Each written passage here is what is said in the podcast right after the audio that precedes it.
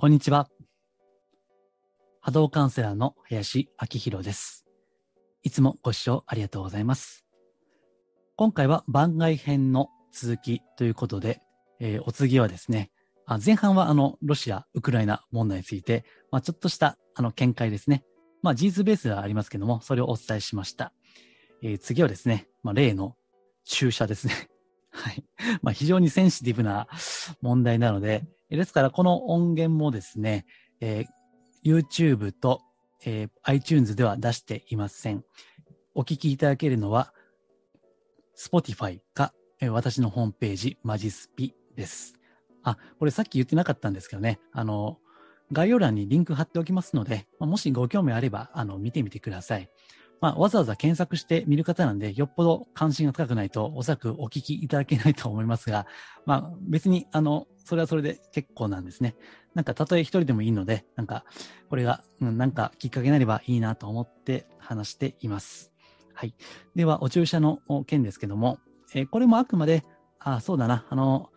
この1回目で飲みたあロシア、ウクライナ問題と同じくですね、うん、何かが悪いとか、何かが絶対正しいとか、いうことではありません。はい。じゃあね、まずあの結論的にですね、見解を求めていくと、うんえーお注射は賛成でも反対でもありません。えーこれはわからないんです、私は。いろいろ調べる限りわからないので、うん、賛成とも反対とも言いません。えー確実にこれが安全であるという証拠が出るまで私は態度を保留します。えこれが結論です。はい。えなので私はですね、個人的にはまだ例の接種は一回もしていません。ずっと様子を見ています。えそして冷静にデータを集めています。え感情で判断するのではなくて、あくまで今現時点で分かっている科学的な知見とか数値ですね。それをもとに考えようといった立場です。はい。で、あの、まあ、この話はですね、本当にいろいろありまして、これも非常に残念なのは、さっきロシア、ウクライナの件もそうなんですけどね、その本業においてはですね、非常に、うん、賢い方がですね、え結果を出しておられて、パフォーマンスすごいいいしね、私も好きな方いらっしゃるんですけどね、ただ、なぜか、この政治の件とか、この注射の件になるとですね、なんか、え、なんでなんと？なんでそうやって断定できるみたいな、そういった発言をする方もいらっしゃってね、それがね、私、あの、わからないんですよ。そして、残念でもあるわけです。はい。じゃあ、あの、あ、ちなみにね、えっと、私、あの、この、結構これについては、え1回目のロシア、ウクライナ以上に、あの、調べていると思います。えー素人の分際でですね、私過去、えー何人かの薬剤師さんとお医者さん、元気のね、元気の薬剤師さんとお医者さんに、この例のウイルスとか、こう、注射について、あの、情報提供したことがあります。はい。ね、あの、素人が何やってんだって話なんですけど、まあこれあの、カウンセリングの合間の雑談とかね、えそういったことで、あの、お伝えをすると、えそういったことをしたこともある、あります。まあ、それぐらいですね。まあ、普通の人よりはだいぶ、まあ、詳しいんじゃないかなというふうに思います。はい。で、まあそうですね。わからない理由ですよね。まあ、賛成でも反対でもありませんよと。わからないんで保留ですという、その理由なんですけどね。まあ、これもね、あの難しいのは、あの、調べてる人はもうみんな知ってるんですよ、これね。ああの、ほとんどの人は分かってるはずです。調べている人は。えーただですね、普段こう、テレビとか、えー新聞とかしかあ見て、まあ、大手のメディアですね、えーしか見ていない人はですね、もう全くわからない世界です。だから、ここにもですね、えーさっきご質問いただいた、えー二極化ですね。もう、これがね、もう、半端ないんですよね。いや、本当分断ですよね、まさにね。うん。で、さっきも言いましたけども、あの、分断して、その分断している者同士がバチバチ争ってる間に、えー実は背後にもう、もう一つの勢力みたいなのがあってね、でそういう、その、うん、組織なり人々が、こう、まあ、漁夫の利ではないんですけどね、こう、かすめ取っていくわけですよね。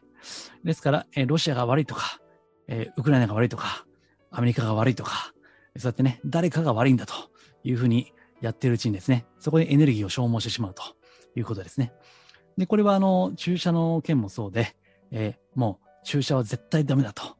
注射は絶対いいんだというふうにバチバチやってるうちにですね、分断が起きると。そして分断が起きると得するですね、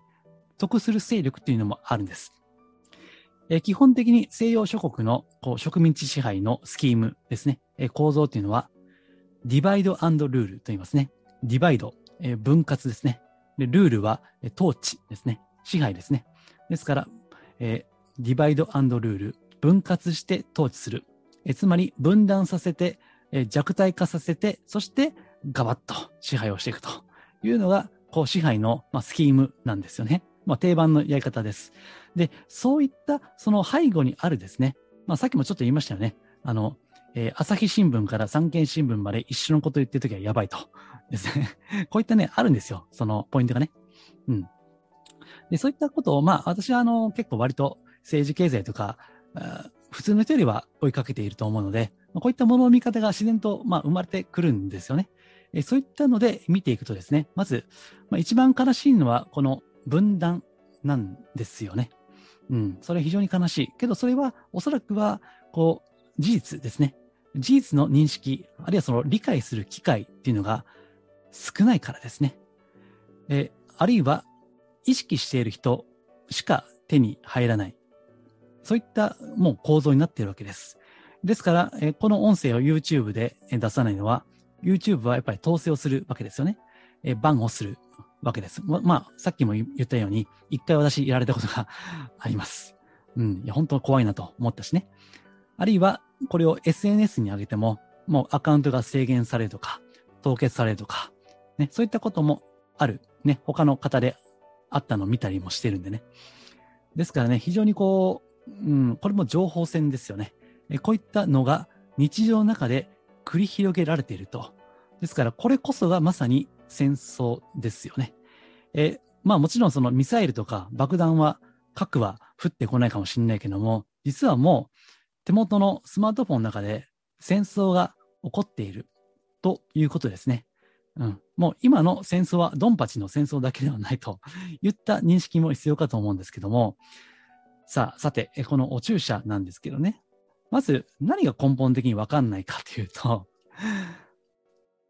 あの、例の F、F 社ですね。まあ、あえて名前は言いません。もう F って言ったらもうすぐわかると思いますので、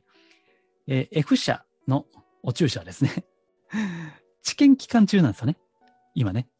えー、2023年の5月でしたっけね。えー、まだテスト中なんですよ。で、これね、あの、専門家から聞いた話ですけども、あの、信頼できる専門家ですよ。あ、また脱線しますけどね、あの、専門家ってね、いろいろ調べていくと、どれだけ製薬会社から献金を受けてるかっていうので、これわかるんですよ。そういったサイトもあるんですね。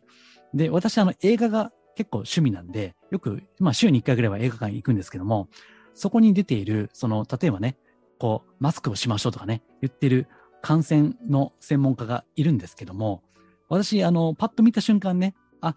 この人、製薬会社から献金たんまり受け取ってる人だなと いうことをね、もう調べてるからわかるんですよね。だからそういった立場ですね。ですからね、ちょっとまあ、これは居酒屋、ほぼ居酒屋トークなんで、まあ、順番バラバラですけども、基本的にお金の流れを追うと、金はどこに流れているのかということを追えばですね、えー、結構情報が見抜けることがありますんで、今後こういった、あの、情報に触れるときは、お金の流れを見るということが一つの、まあ、原則ですね。ですから、専門家も、あの、製薬会社からお金を受け取っていると、そうじゃない人といるんですよ。ね。で、えさっき専門家から聞いた話ですよっていうのは、製薬会社からお金を受け取っていない人の話です。ね。ここから喋る見解みんな受け取っていない人の話です。はい。だから、まあ、フェアだと思うんですね。あくまでバイアスがかかっていない、え研究者としてのまあおそらくその、うん、魂といいますか、公正中立な立場ですね。学者としての教授から、えー、この情報提供されているであろう方々からの受け取ったものですけども、えー、さっき言いましたように、えー、2023年の5月まで絶賛人体実験中。もう私はもうこれだけでも、いや、ちょっとやめとこうと。これだけでも思いますね。まあ、他にもいろいろありますけどね。で、実際、こう、お注射の研究っていうのは、あの、これ、例の遺伝子組み換えワクチンじゃなくて、従来のね、えー、ワクチンですね。これは10年かかるという話があるんですよ。いろいろ試行錯誤して、やっと完成するまで10年なんですね。ですから、そんだけこう、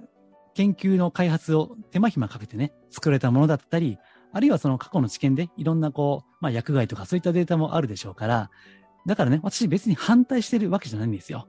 そんだけちゃんとこう研究開発したものであると。そして、えー、この数値やデータとしてちゃんと有効性が本当にこうバイアスかかっていなくてね。あのー、これね、えー、F 社の情報提供したなんか95%効果があったとかね。あれは、あの、分母とか数字を操作すれば簡単にそういった数字出せるんですよね。で、ちょっとマニアックになるんで、ちょっとあんまり言いませんけども、えっと、絶対評価と相対評価っていう、その統計の見方がありましてね。で、絶対評価だとすごい、あの、数値が良くなったり、悪くなったりってのあるんですよ。それがね。ですかね、そういった背景まで知っていくと、いや、やっぱりこれはちょっとまだ様子を見た方がいいなということがまずありますよね。え、そして最近もやっと、やっとですね、え、地方のローカル局で報道されるようになってきますけども、まあ、例のやっぱり副反応ですよね。ね、ちょいちょい、あの、地上波にもやっと出るようになってきました。まあ私、あの、もう、一昨年ですね、もう例のウイルスが流行ってから、もう3、4ヶ月ぐらい後ですかね、まあ注射の話が出た時に、もうその時からこれは様子見た方がいいぞと、もう私その時からずっと、まあ今一貫してね、思っているんですけども、これも最近改めて知ったことですけども、この製薬会社と不平等条約っていうのがあるらしいんですね。それはまず、この、こんだけまず買わないといけないという量があって、で、あとその使い切らないといけないと。えたとえ賞味期限ですね、まあ、消費期限か、えそれをこう、上書きしてでもですね、全部使い切らないと、また新しいのが買えないというね、とんでもない。だから最近これもあの、一部情報出てますけども、賞味期限を書き換えてね、上書きしてね、うん、これ普通の食品だったらありえないじゃないですか。ね、あの、スーパーで売ってるやつね、あれマジックでね、あの、20線引いて えー、1週間とか2週間とか伸ばすとかね、ありえないわけですけども、まあそういったことをやっている。えー、しかも、あの、あれ出た当時はマイナス何十度かの厳密に管理していたものですよね。でただ、それをこう、今、一部、まああくまで一部だと思いますけども、えー、賞味、消費期限の、こう、上書きをしているということ。うん。そして、あと、これが、まあ、不可解な部分ですけども、たとえ、こう、副反応が出たとしても、え10年間は、その、製薬会社にとって不都合な情報の開示をしてはならないという、もうこれとんでもないんですけども、まあこれもね、え本当かどうかはわかりませんよ。けど、そういった情報があるわけです。で、え実際今、例のお注射で、こう、亡くなってる方ですよね。今、この現時点ではどれぐらいかな ?1500 か1600かね。一応出ている、表向きで出ている数字としては、えー、そういったことがあるわけですけどね。ただ、その中の、ただの一件も、ね、この死因があれと因果関係があるというのは、ないわけですよね。あの、これあれですよ。打って数時間後に亡くなった場合でもですよ。うん。あそういった、あの、報道もね、まあこれは地上波ではやらないと思いますけども、そういうことも知って、非常に不可解ですよね。なんでなんていうことが、もう今言ったこと以外にもたくさんあるんですね。ですから、まだこれもね、さっきのロシア、ウクライナと同様ですね、時間が経ってみないと何が本当かどうかっていうのはわからないんですよ。まあ、ですからね、私はずっと保留にしているわけですけども、まあ、ただ難しいのは、あの、まあね、これはもう自分のお客様でもいらっしゃるんで、ちょっとあんまり言いたくないんですけどね。うん、やっぱり職場によっては、まあ、打たざるを得ないとかああるんですよね。ちょうどこの前もですね、え、介護関係の方もいらっしゃったし、まあ、医療従事者の方もいらっしゃいました。やっぱりその環境の中ではですね、あの、接種しないと、もう、うん、ダメならしいんですね。もう仕事にならないと。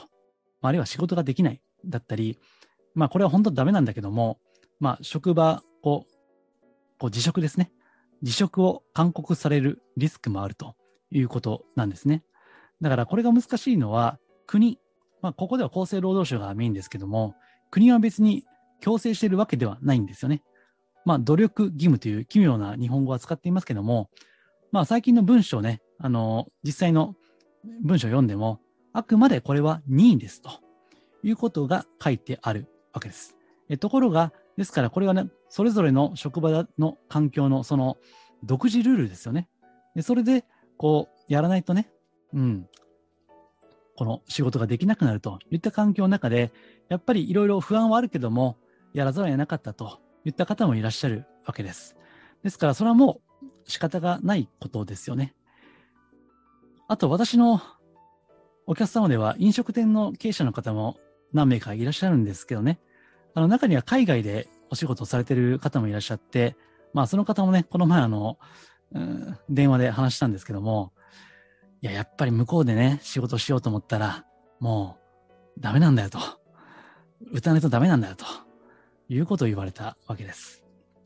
えそして、あとこれはちょっとうろ覚えですけども、この日本でね、飲食店営んでいらっしゃる方、まあもう10年来のお付き合いの方なんですけどね、えその方もやっぱり商売してね、えちゃんと商売して、あるいはその補助金ですね。うん。補助金を得ようと思うんだったら、ちゃんと打たないといけないということですね。まあ、ただ、残念ながらですね、その方、あの、副反応で苦しんでおられたんですね。えー、これはもう、あの、調べてる方はお分かりの通りですね。例の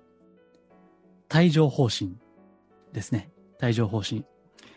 まあ、私も、あの、なったことないんでね、あの、詳しくはわかりませんけども、要はこう、出来物がこうできるかな。ちょっと間違ったら申し訳ないんですけども、あの、その方も、今はね、薬で治してるらしいんですけども、その、うん、2回目打った後に帯状疱疹が出たということで、えー、ちょうどね、あの、頭の右側、おでこのあたりかな？そこがブワーってね、まるで熱湯をかけられたような痛みというふうに、これリアルでおっしゃってました。うん、実際に聞いた話です。うん。で、この帯状疱疹っていうのは、まあ、調べる限りやっぱりこうね、うん、典型的な副反応の一つですよね。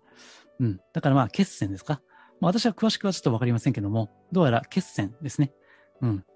そこがこう、まあ、トラブルを起こすということらしいんですね。で、まあ、それでね、ただ、100歩譲ってですよ。それで、本当に落ち着けばいいんですけどね。ところが、まあ、これも統計的な事実なんで、あの、申し上げると、接種率が高い国であるほど、なぜか、こう、感染が起こっていると。前もね、ある方から聞きましたけども、そ、そこの職場ももう全員打ったのかな？けど、なぜかその後に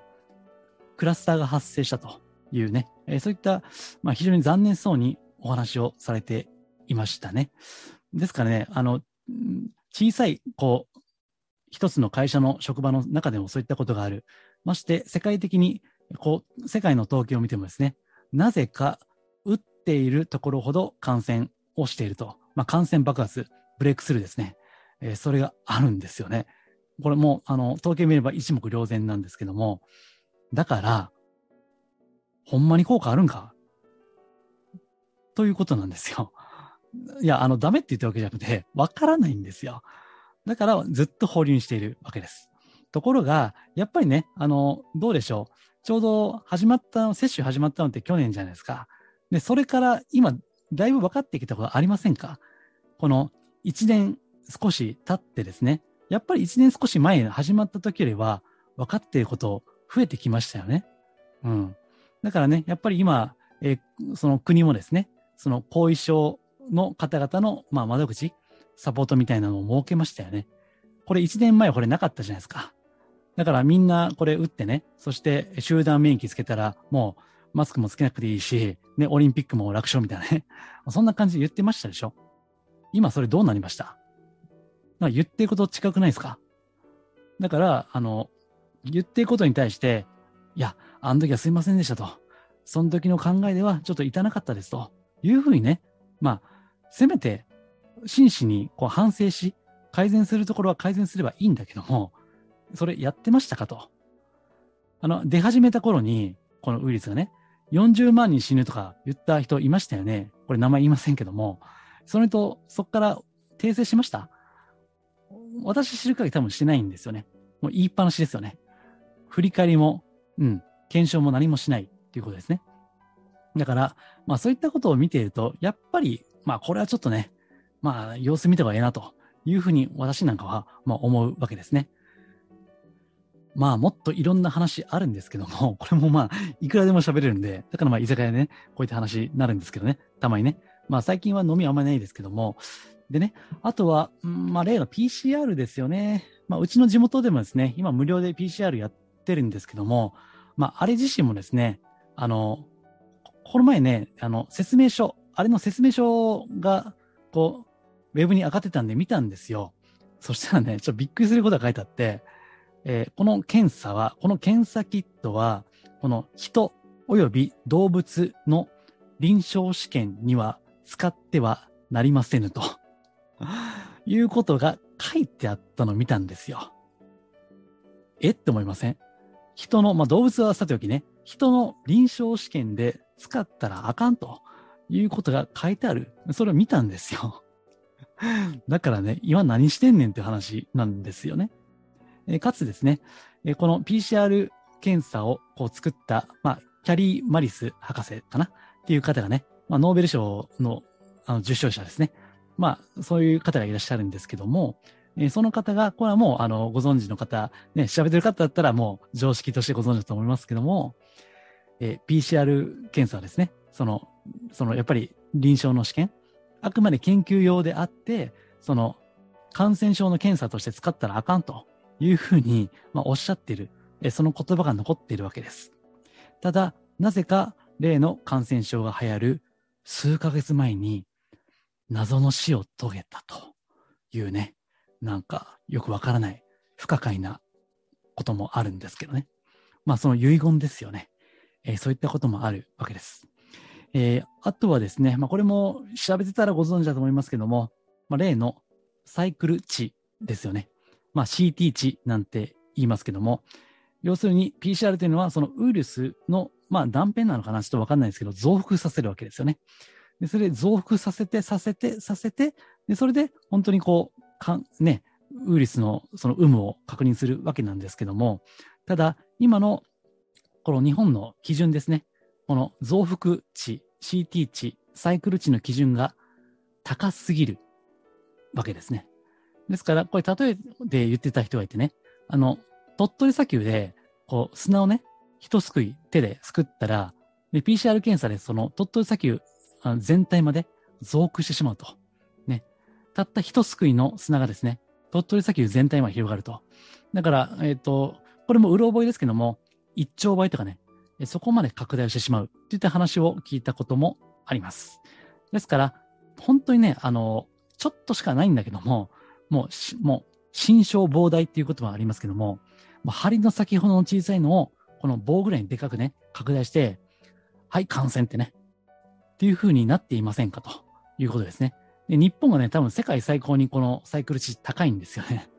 だから、あの、本当にね、あの、だから無症状感染なんてね、言いますけども、あの、そういった、なんか本当に自覚ないんだけども、はい、陽性ですと、ね、いう風になってしまう。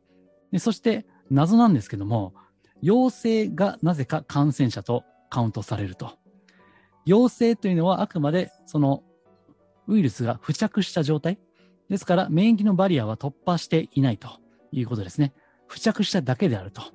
感染というのはその免疫のバリアを突破した時に初めて感染をするんであって、まだ手前で止まっているからそれは感染とは言わないわけですね。本当はね。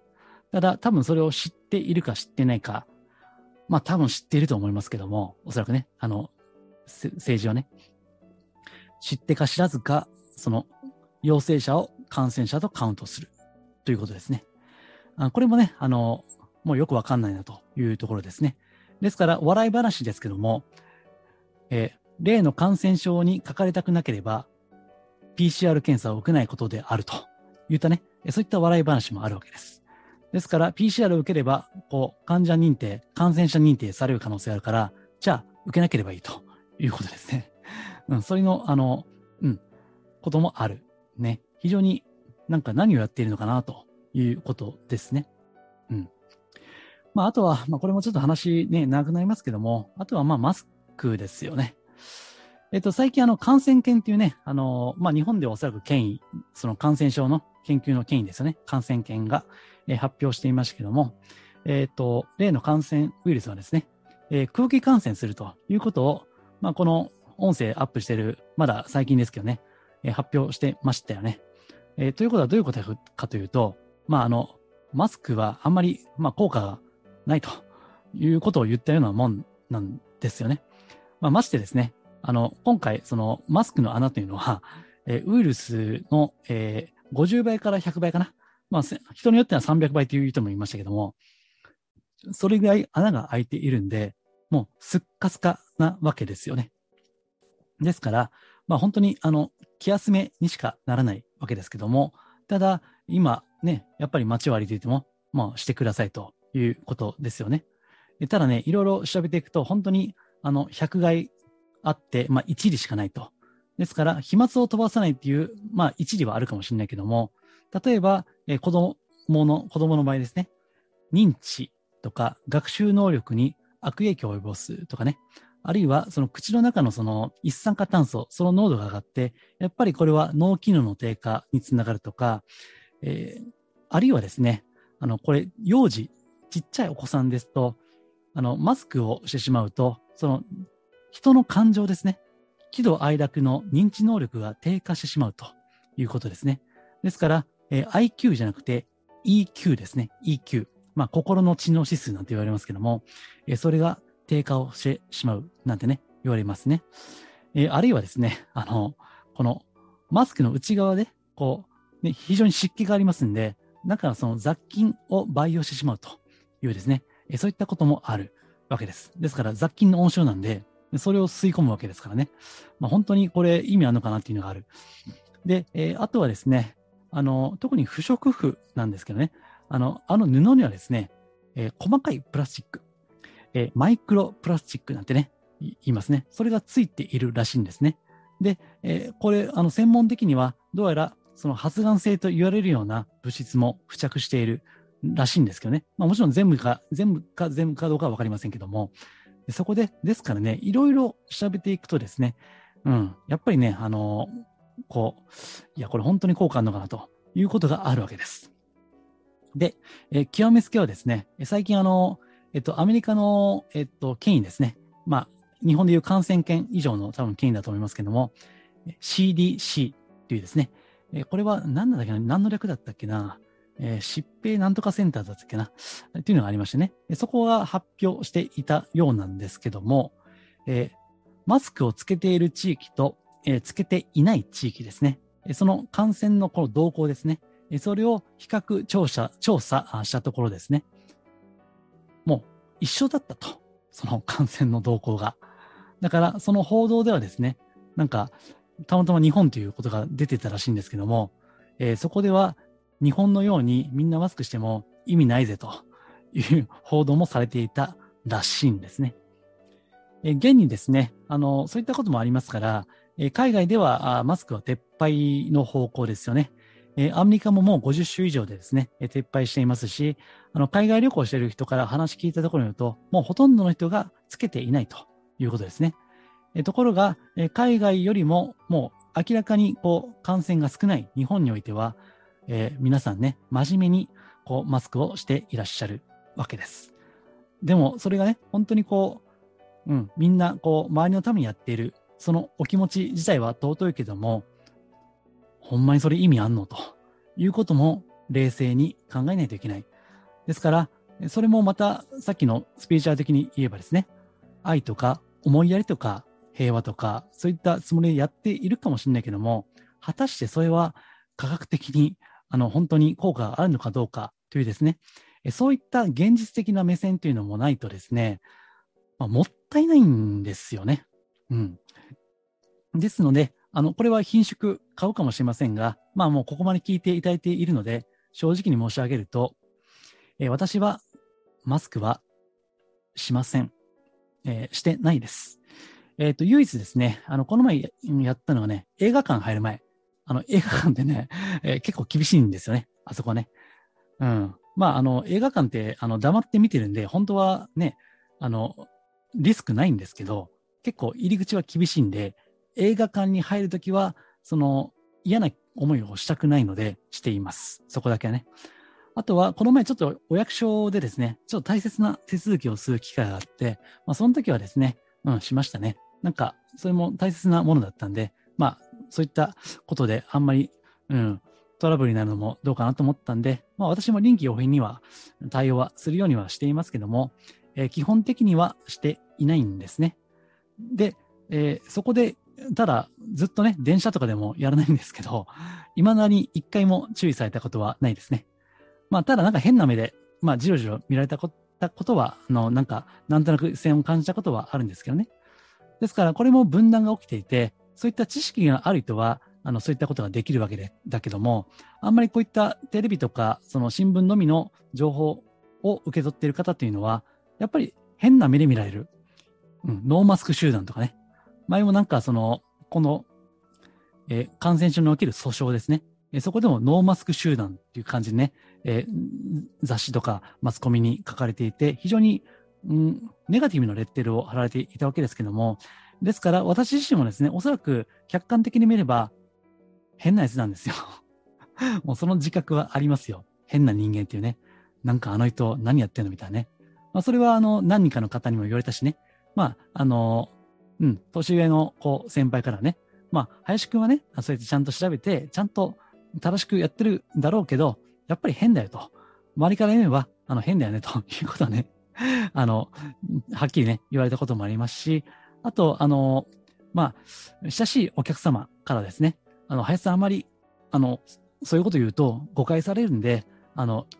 できれば言わないでくださいということも実は言われていたんですね。ですから、あんまりこういった話は表ではしてこなかったんですけども、まあ、もういろんな情報がね、あの、出るようになりましたし、うん、今、ちょっとずつ、あの、報道も変わっていますし、あとですね、まあ、やっぱり、こう、うん、私自身のスタンスとか、ものの考え、まあ、白黒を簡単につけないで、まあ、右から左から上から下から冷静にこう見ていくというスタンスはですね、えー、伝えた方が、まあ、私の人となりというか、あの、キャラクターも、まあ、伝わるかと、なと思うんで、まあ、もし、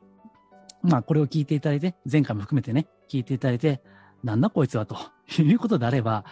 まあ、もうそれはそれで仕方がないことかなというふうに思います。まあ、そういった意味では、まあ、良くも悪くも、やっぱり二極化ですね、というのがどんどん、まあ、加速していくんだろうなというふうに思いますね。えですから、まあ、ちょっと、あの、スピリチュアル的なことはほぼ言わなかったですけども、まあ、一つ言っておくと、業界の中では、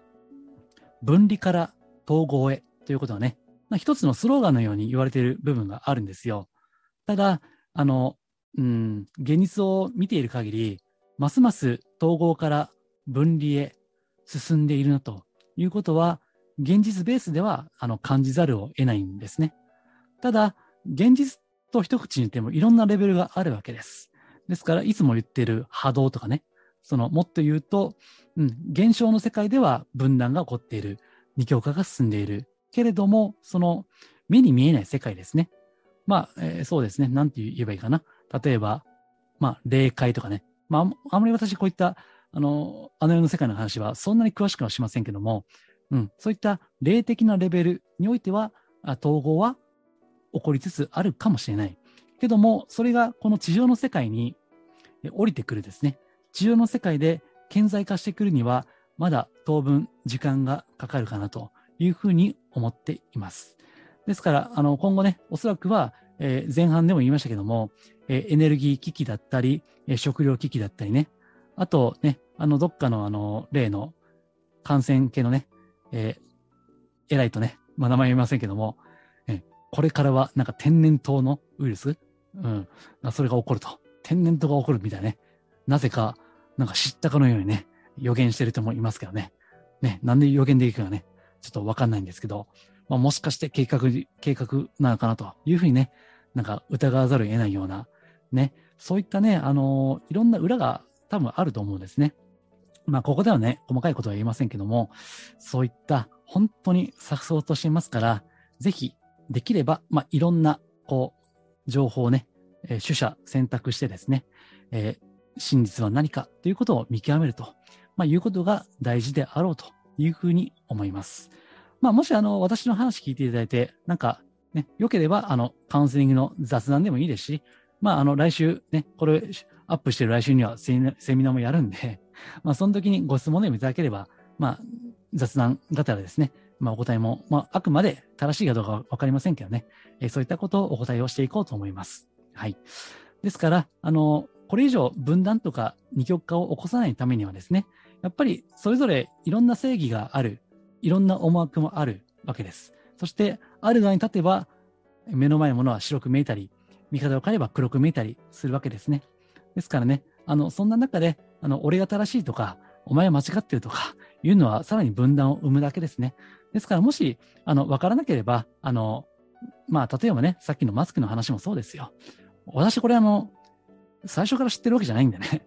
勉強して知ったことだから、別になんか最初からね、分かってたわけじゃないんでね。だから、まあ、もしこういった話を共有するとすれば、うん、まあ、私もちょっと最近まで知らなかったんですけど、いろいろ調べたら、まあ、こういうことらしいですねっていう感じでね、あくまで喧嘩しない、うん、あの、まあ、それこそ愛と調和を お持ちね、うん、私も、あの、まあ、正義感は強い人間ではあるんだけども、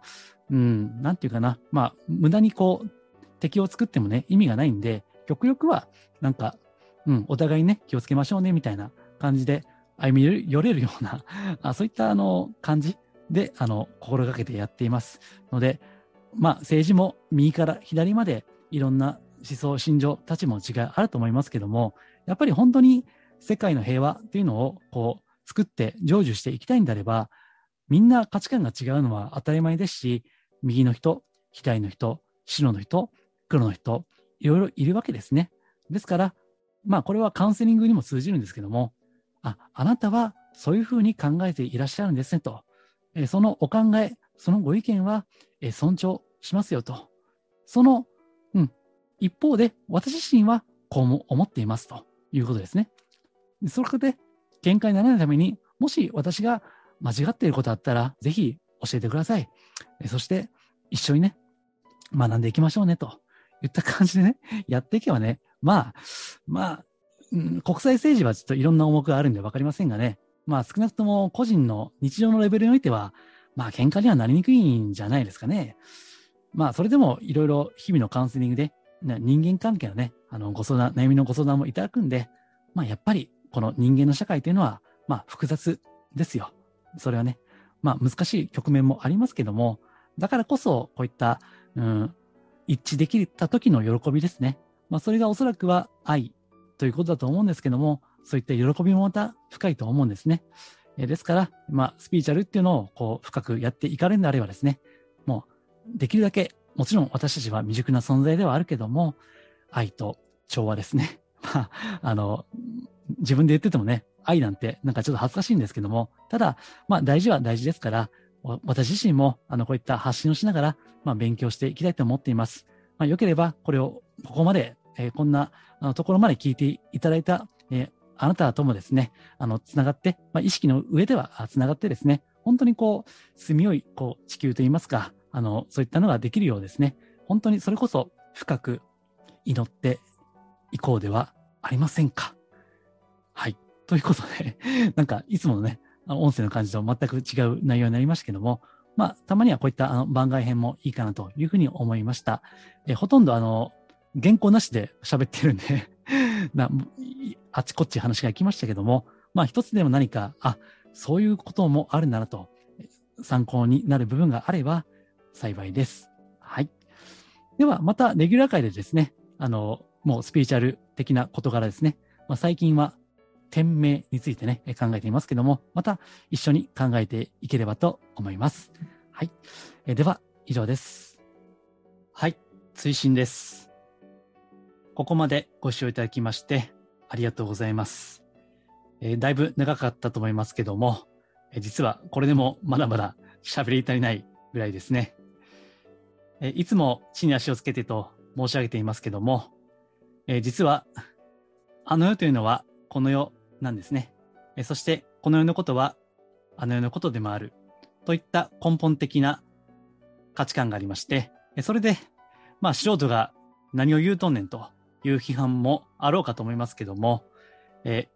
まあ一人の人間として、この地球に生きる一人の人間として、今考えうる見解を述べています。まあ傲慢かもしれませんが、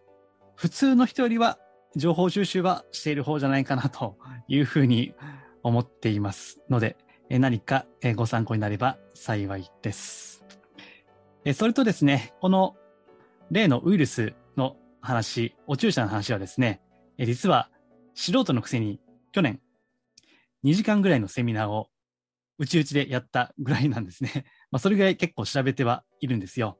で、今回はもうほとんど言いたいことを言えていないので、もしさらにご興味がある方に向けてですね、まあ、情報提供をしたいと思っています。え私のメールマガジン、無料のメールマガですね。これは私のホームページ、マジスピからいろんなところからご登録いただけます。もしご登録いただきますとですね、今、週に1回配信しているその中の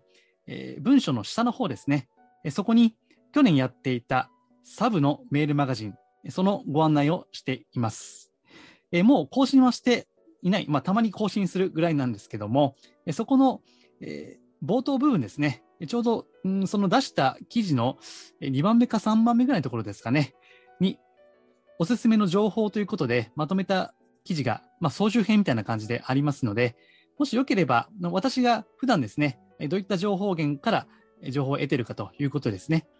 まあ、昨今ですね、YouTube でも探そうと思えばたくさん出てきましたので、まあ、あえて必要はないかもしれませんけども、まあ、もし必要であれば、そちらもご覧いただければと思います。えあと、まあ、あの、しつこいご案内とかしませんのでね、もし、あの、その、情報だけ分かったら、削除していただいても結構です。え簡単に解除もできますんで、えまずは、えご興味ありましたらご登録いただければ幸いです。はい。では、推進は以上です。えまた次回からレギュラー会をですね、通常通り、まあ、ブログのご紹介とかご説明とかしていきますので、今後もよろしくお願いいたします。では、以上です。ありがとうございます。